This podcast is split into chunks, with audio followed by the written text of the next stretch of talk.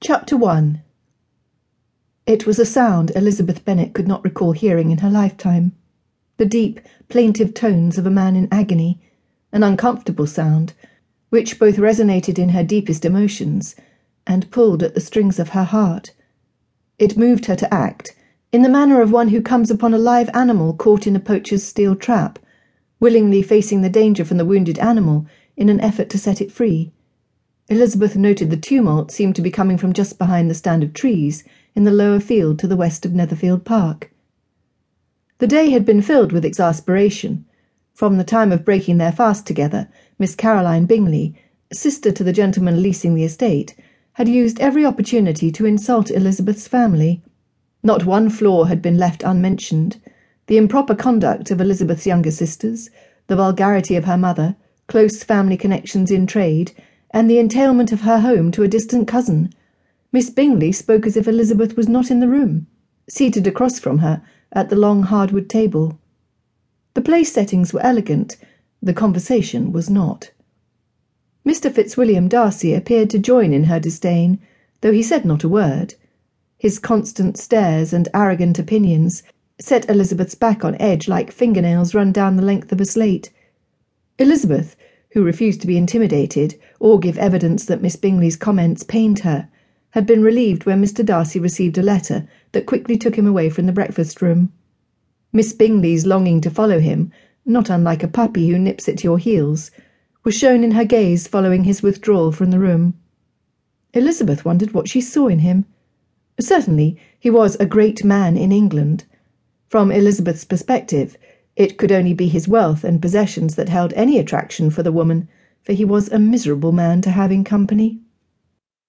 Elizabeth's eldest sister Jane had fallen ill soon after her arrival for tea at Miss Bingley's invitation, three days prior, and Elizabeth had followed her to the Bingley residence to assist in her care. Jane had shown consistent improvement, but was still worn from her illness. She had drifted off to sleep, so Elizabeth sought refuge away from the turmoil of the house and her own thoughts. She loved the countryside, finding solace in the autumnal colours, the crisp October air, and the crunch of fallen leaves under her walking boots. Elizabeth moved closer to the trees and the source of the outcry.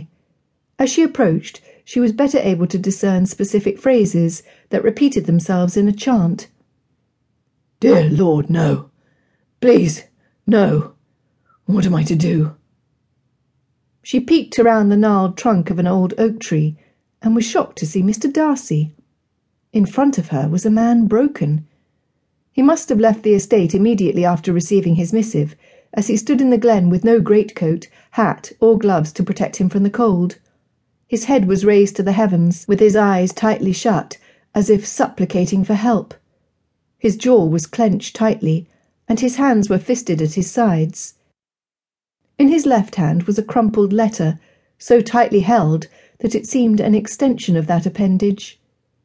She watched as a tear trickled down his cheek, and a rush of hurt filled her own heart at his agony.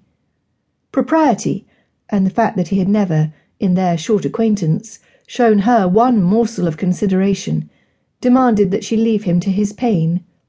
Human kindness begged her to offer whatever assistance she could provide, Kindness prevailed. So as not to startle him, she moved quietly in front of him, whispering his name softly. Mr. Darcy? She paused to see if he would respond. Mr. Darcy, might I be of some assistance?